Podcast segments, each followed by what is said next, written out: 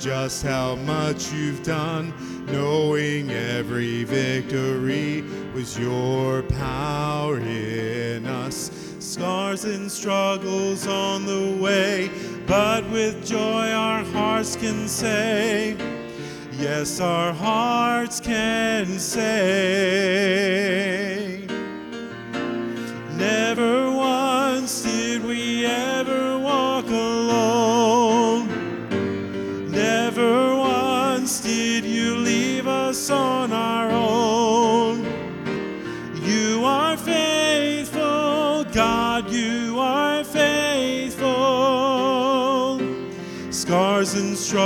on the way, but with joy our hearts can say, Never once did we ever walk alone, carried by your constant grace, held within your perfect peace. Never once did we ever walk alone. Never once did we ever walk alone.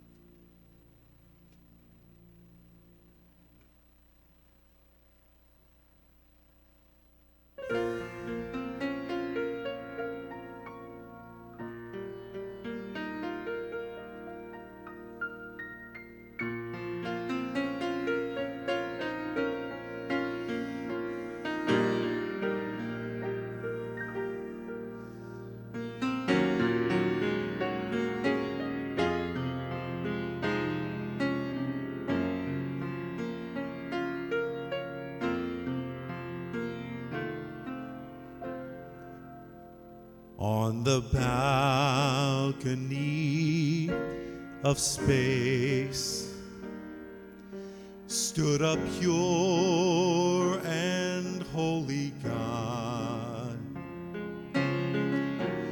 and in solitude he stood alone.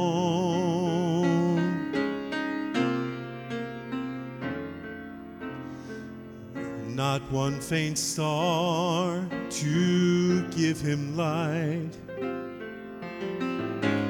just endless rolling black as night.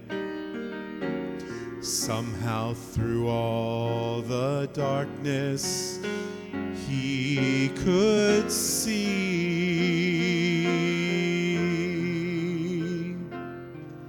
He saw mountains high and lofty, valleys lush and green, babbling brooks, wildflowers grow, even heard a robin sing. But he felt a strange compassion. As close to love as pain can be. Standing out there in my tomorrows he saw in me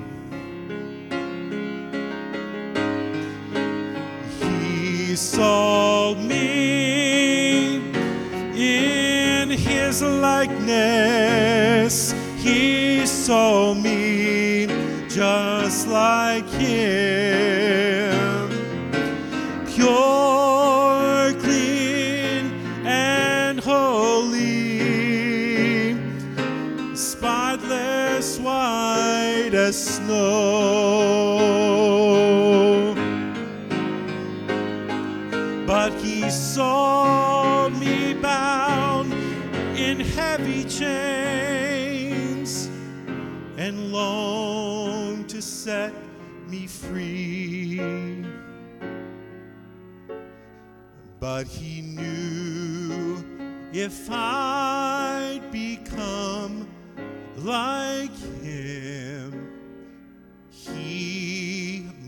Become like me.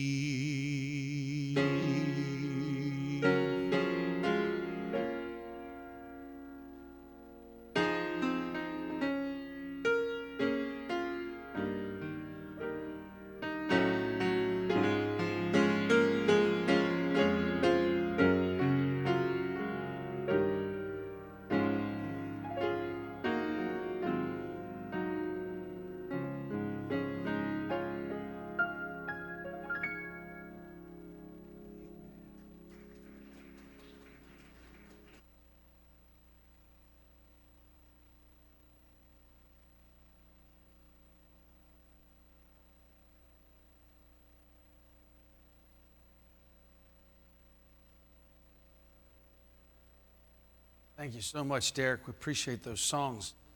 They're definitely moving. Turn with me, if you would, to Joel chapter number three. The book of Joel, chapter number three.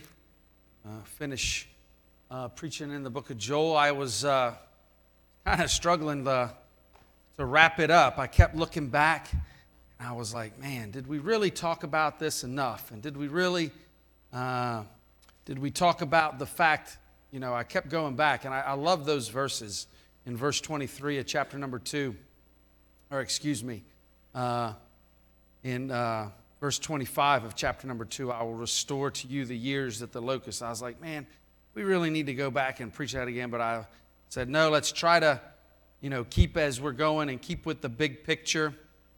And, uh, and uh, so we're going to be here in chapter number 3. I want to read verses 11 through 16 of Joel chapter 3, verses 11 through 16. The Bible says this Assemble yourselves and come, all ye heathen, and gather yourselves together round about thither. Cast thy mighty ones to come down, O Lord. Let the heathen be wakened and come up to the valley of Jehoshaphat, for there will I sit to judge all the heaven, all the heathen round about. Put ye in the sickle, for the harvest is ripe. Come get you down, for the press is full, the fats overflow. For their wickedness is great. Multitudes, multitudes in the valley of decision. For the day of the Lord is near in the valley of decision. The sun and the moon shall be darkened and the stars shall withdraw their shining. The Lord also shall roar out of Zion and utter his voice from Jerusalem, and the heavens and the earth shall shake. But the Lord will be the hope of his people and the strength of the children of Israel. Let's pray. Dear Heavenly Father, we thank you that we can open up the Word of God tonight. Dear Lord, uh, uh, we thank you for the folks that come out on Wednesday night, love the book, love the Word of God, want to learn from it. Dear God, I pray that you'd encourage them tonight in the Word of God. Dear Lord, we know we need your encouragement for the week. We need to be lifted up. We're, we're working, we're out there uh, uh, in the world, and, and we see what's going on. And uh, so many of us are, uh, are working long hours and uh, providing for our families and taking care of all of those things. And so tonight, dear God, as we come in and we look at the Word of God, uh, we need it to speak to us. We need it to say uh, something that will uh, uh inter- interact with our mind and then reach down into our heart. And uh, dear Lord, the Word of God does that. So tonight, I pray that you'd keep our minds sharp, that, dear God, you'd also help us, dear Lord, to, uh, if it challenges our heart, that, dear God, we would look and say, what what do I need to do, Lord, with what the Word of God is saying to me? So I pray that you'd uh, just uh, help us tonight. In your wonderful name we pray. Amen. All right, so if you came in uh, at the end of choir practice on Sunday, Daryl was singing in the Valley of Decision. And uh, it's a great song and an old song, and uh, it's pulling a lot of its uh, stuff from this passage of Scripture right here. I've also heard lots of preaching from this passage of Scripture about the Valley of Decision. But what I want to do tonight is I want to give you the biblical text as it's given, and then let you kind of make up your mind about what is being spoken about in the valley of decision and what is going on in that place. Uh, and so we're just going to take a look at it. I'm going to do this very simply tonight. This is the last chapter of this book. We have noticed that the book is very uh, put together very well. We notice that in chapter number one, Joel speaks of a literal locust that come and eat the land and bring the judgment. In chapter number two, Joel says, Listen, if you're not careful, this is what God is going to do on a bigger scale. God is going to do this with an army that is going to come and it's going to take over. And then in chapter number three, he starts to speak about not only, again, as we spoke about, right now, near future, far future. He starts to speak of the day of the Lord. As a matter of fact, as I keep pointing out, and some of you are probably noticing it as well, that if you have a Scofield Bible like mine and you were to go into the center sections, you're going to know that uh, it is being referred to over and over in Revelations chapter number 16, Revelations chapter number 19, that these things are being cited, that this is prophetic of the last days, the very last days. And so uh, we understand what's going on there. So as he comes to the last one, this is his prophecy about far future, the days that we haven't even seen yet. And so he comes to this, and as he opens it up, he says, Listen, I want you to understand what is going on. That in this valley of Jehoshaphat, that God is going to gather all of the nations all of the nations. He's going to bring them all to that place, and He is going to come to this place, and in that place, He is going to be their judge. And so he starts to talk about that and how they go and all the things that will come and how he's going to be that judge and then he's going to make war. We see these verses beat your plowshares into swords, they're reversed into other passages of Scripture that we know that speak of time of peace. This one is speaking of time of war. And he says, listen, God is going to and we don't want i don't want to use the phrase exact his revenge but he is going to judge the nations god will not be mocked he will not he is the judge of every man and he will judge all of the nations. And we're going to take a look at that in just a moment. And then at the end, as we come through verses 17 through 21, which I absolutely love those verses, we're going to see an idea of the full, of the kingdom of God uh, uh, uh, coming down to man. We see pictures there of uh, the eternal Jerusalem. We see pictures there of an eternal world. And we see that. And all of those things together, put together, if we want to study that out in that way, a picture for us of what the new heaven and the new earth will look like, of what it will be like to, uh, to be a part of that world. Uh, and again, as I was pointing out and thinking in my mind today, if ever, and I did, I wanted to go back so bad and preach on restoring the years. If ever there was a God that can restore the years that are lost, it's Jehovah God. Because one day, and I believe this, in a new heaven and a new earth, that is the way this earth was supposed to be, He's going to give us eternity to live in that world. He can restore the years that are lost. He can do that. It's amazing. And I, I, know that it's a Wednesday night, and I'm not getting a lot of amens on that, but I thought it was worthy of at least one. Amen? Thank you, Brother Harry. And so uh, it's amazing what God is going to do with all that. So now that we've done that, I want us to look at this, and I just want to point out a few things so that we see this right here. As I said, I've heard this preached several times, and I've heard even as the song that's talking about that we come to the valley of decision and that there's a decision to be made for the Lord, and I'm going to do this. But when we read this text, okay, and when we pick up on this text, that's not what's happening. I am not making a decision in the valley of decision. God is making a decision in the valley of decision. He is the judge. He has gathered all of the nations. He's the one that has brought them all there. And now he is saying, Listen, you are going to be judged.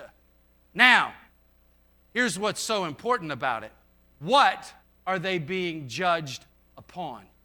Well, let's go back because our text does not leave us blind in that. So let's go back to verse number one and let's just do a little bit of reading and see how that helps us.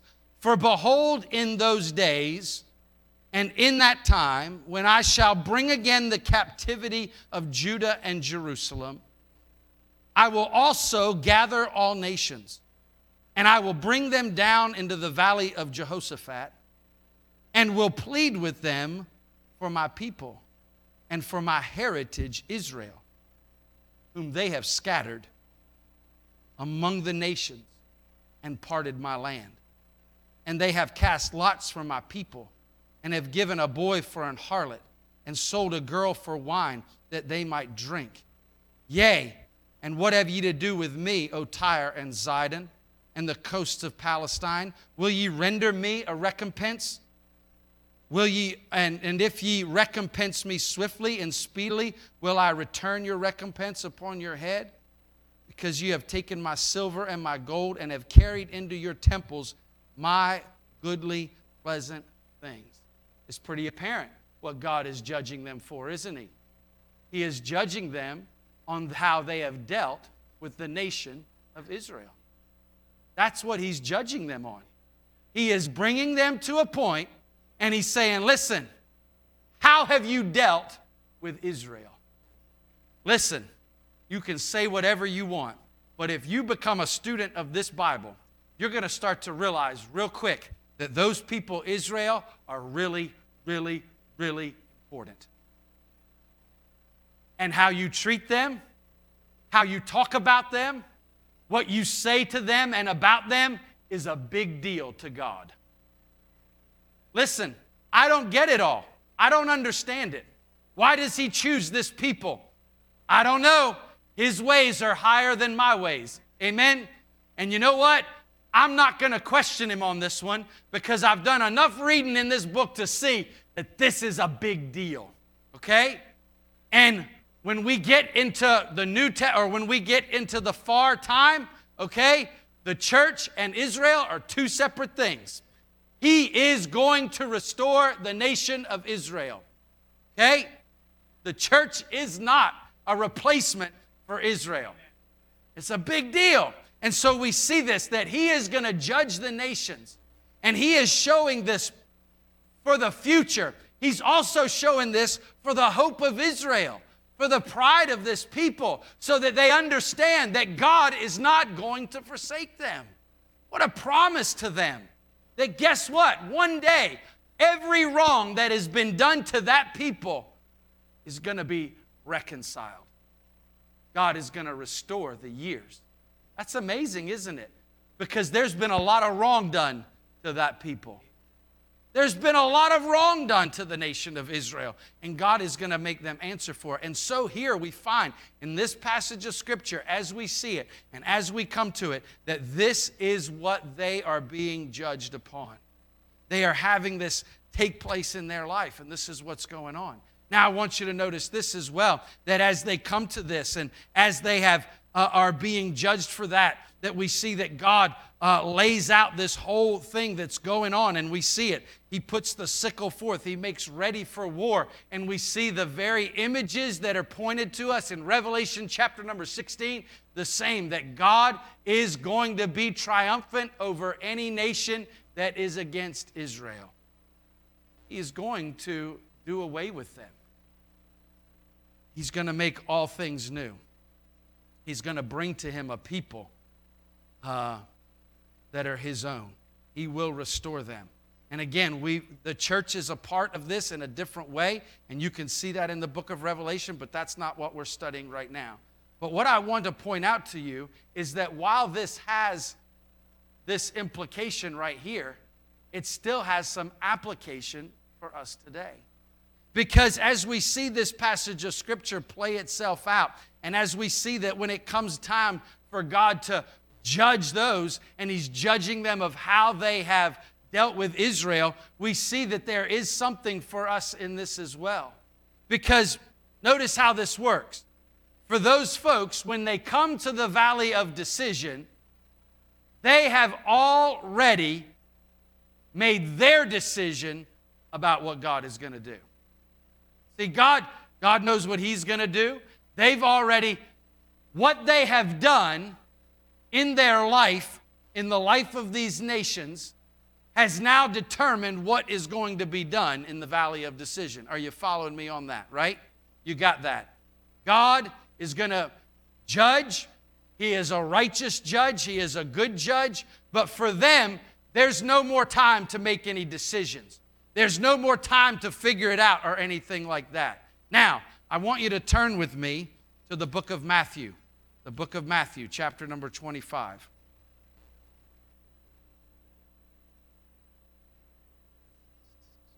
Ah, I didn't mark it, so you're getting there as fast as I am. Matthew chapter number 25. I want you to scroll all the way down to verse number 31. I want you to see if this language in this passage of Scripture sounds like the language that we read before. When the Son of Man shall come in his glory, and all the holy angels with him, then he shall sit upon the throne of his glory. And before him shall be gathered all nations. Kind of sounds pretty similar, doesn't it? Notice what he'll do. And he shall separate them one from another, as a shepherd divideth his sheep from the goats. And he shall set the sheep on his right hand, but the goats on the left. Then shall the king say unto them on his right hand, Come, ye blessed of my Father, inherit the kingdom prepared for you from the foundation of the world. For I was an hungered, and ye gave me meat. I was thirsty, and ye gave me drink. I was a stranger, and ye took me in. Naked, and ye clothed me. I was sick, and ye visited. Me. I was in prison, and ye came unto me. Then shall the righteous answer, saying, Lord, when saw we thee and hungered and fed thee, or thirsty, gave thee drink? When saw, when saw we thee a stranger and took thee in, or naked and clothed thee? And when saw thee we or saw we thee sick or in prison and came unto thee?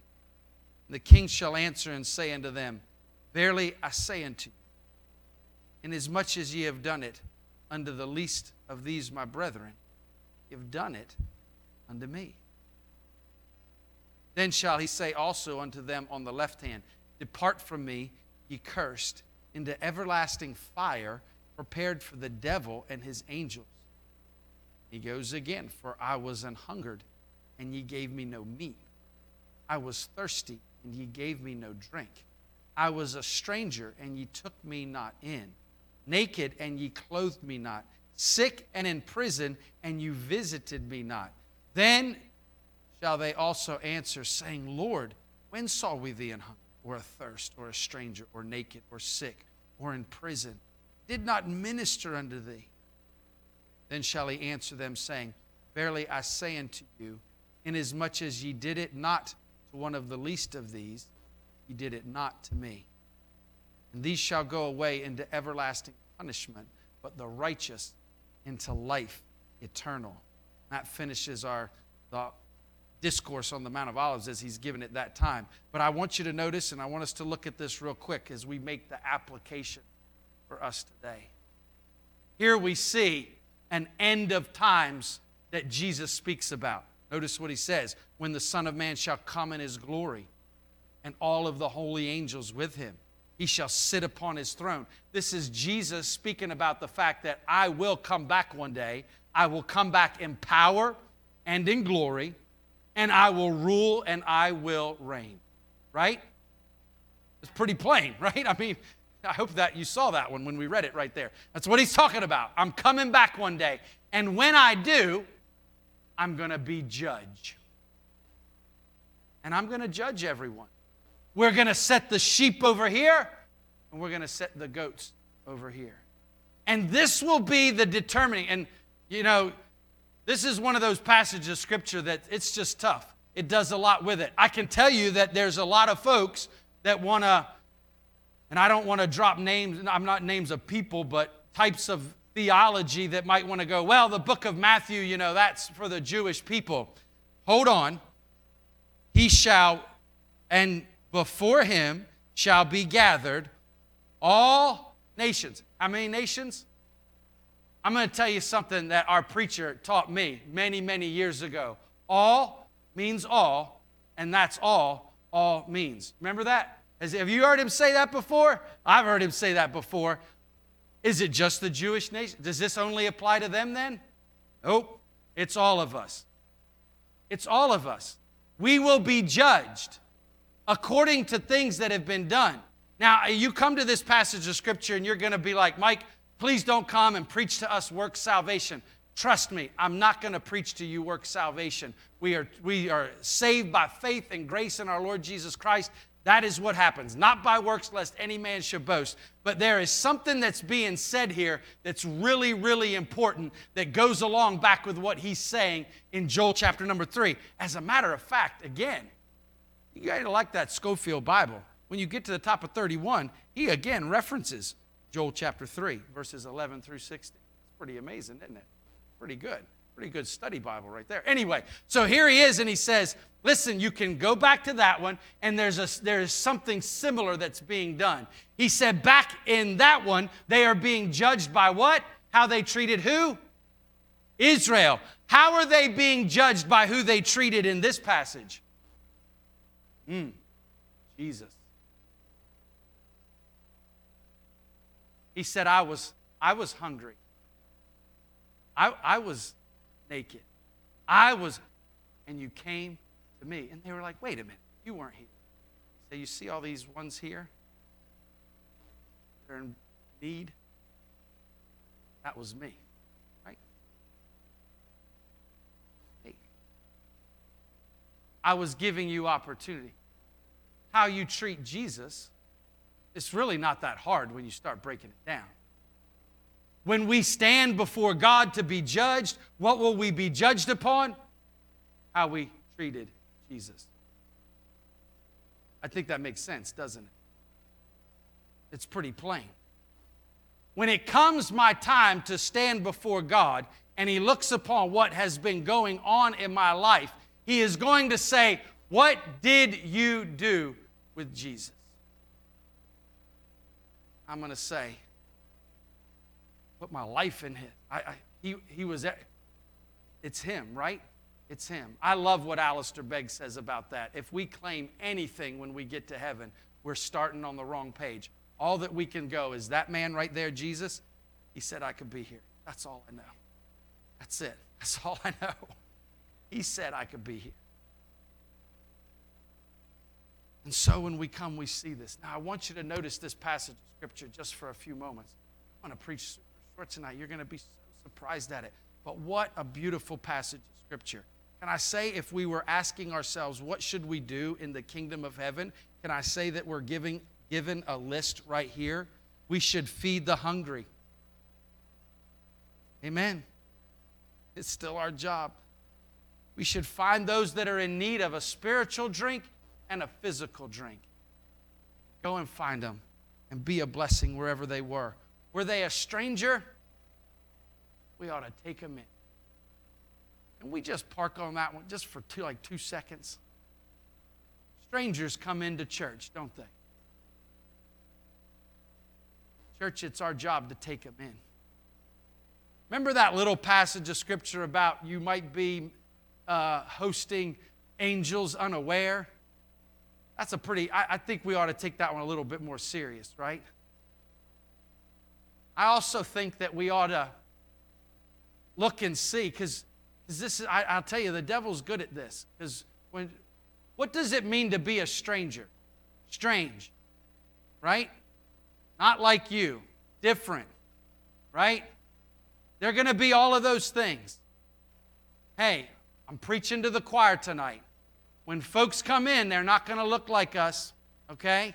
They're not going to act like you. They're not going to know how to get the hymn book out. Their kids are going to be, we don't really care about kids being disruptive. Your kids are disruptive. Who cares, right? I'm just, that was a joke, okay? Seeing if you were awake, because your kids are rowdy too, amen? See them running around after church, knocking over old people, amen? You know, our kids are rowdy in here. And so, but they're going to be different, right?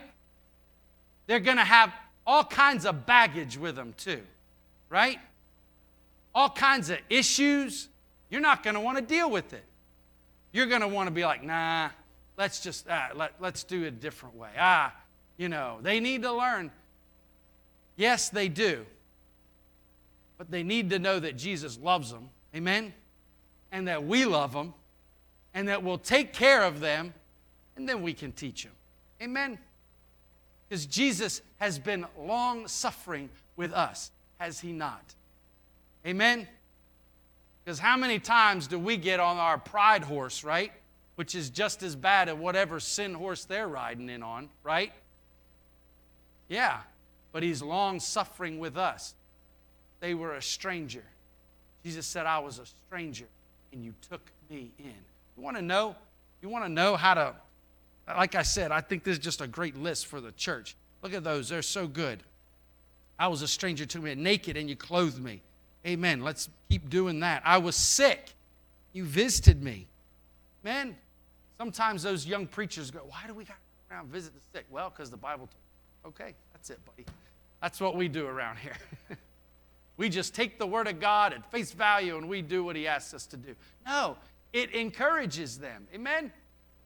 When they're sick and they've been separated from the house of God for a long time, they need somebody to come and visit them. Amen? I know, and I'm looking around here at people in our church who make that a habit as part of their own ministry, that they visit sick people and go and reach out to them. And I can tell you that is a blessing to those people.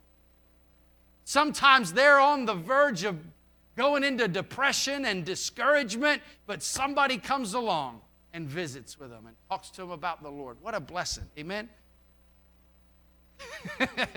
Thank you, Harry. He said, end of argument. Okay. That means move on, Mike. That's what that means.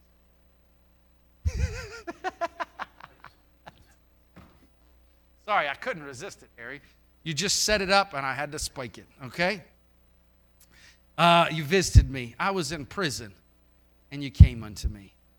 Amen. We ought to visit those that need it the most as well.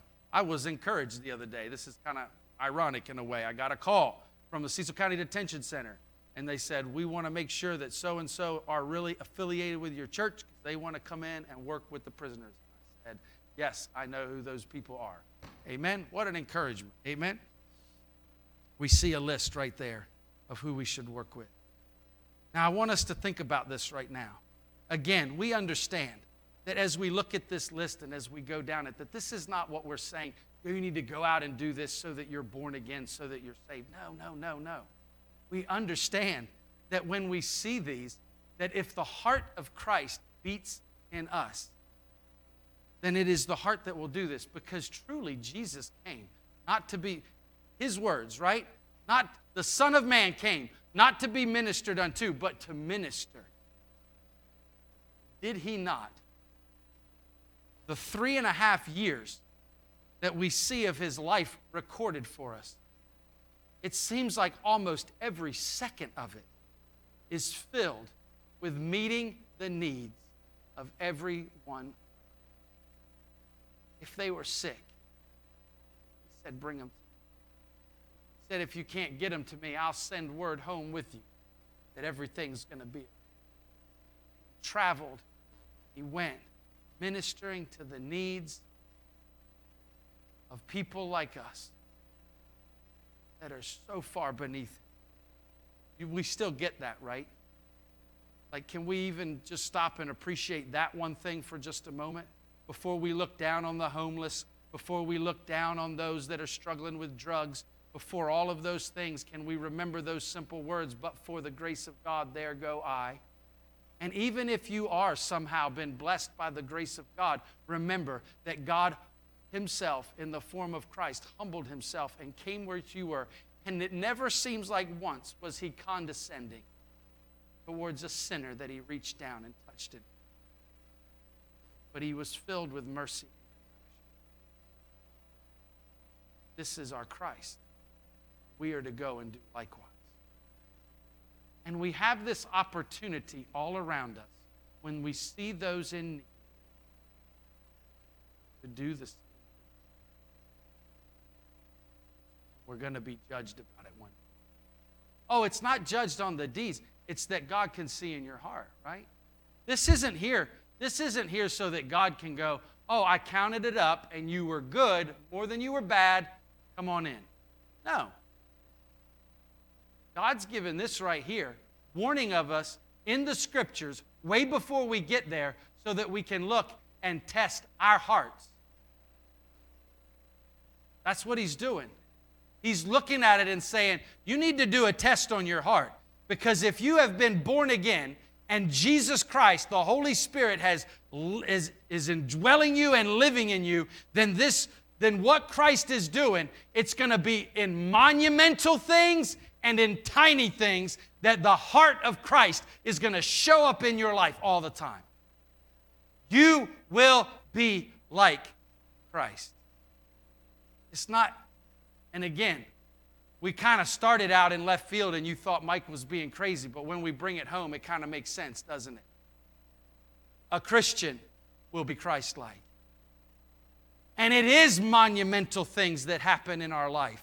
But when I look at this passage of Scripture, I'm reminded that it's also these little bitty things that happen all over the place. And I have to ask myself does my heart break or what breaks it? Or am I different? Do I just think, oh, I can't. Oh, there's no helping them. Man, I'm glad that he didn't give up on us. Amen. Every head bowed, every eye closed.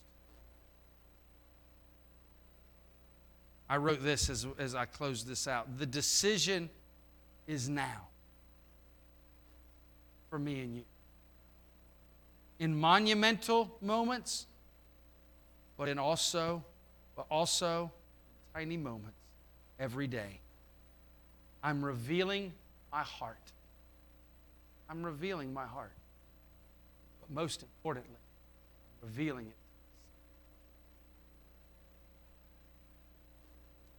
Dear Heavenly Father, we thank you for the opportunity to come in your house this evening. We pray that you'd be with us as we have a short time of invitation. Pray that you just use it your name we pray. Amen. We'll stand together. We'll sing. How Have thine deep the Father's love for us. How vast beyond all measure that He would give His only Son to make a wretch His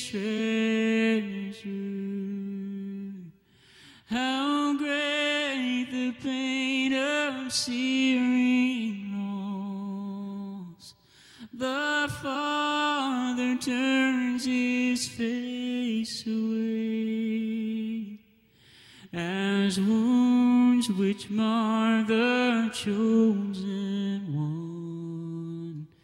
Bring many sons to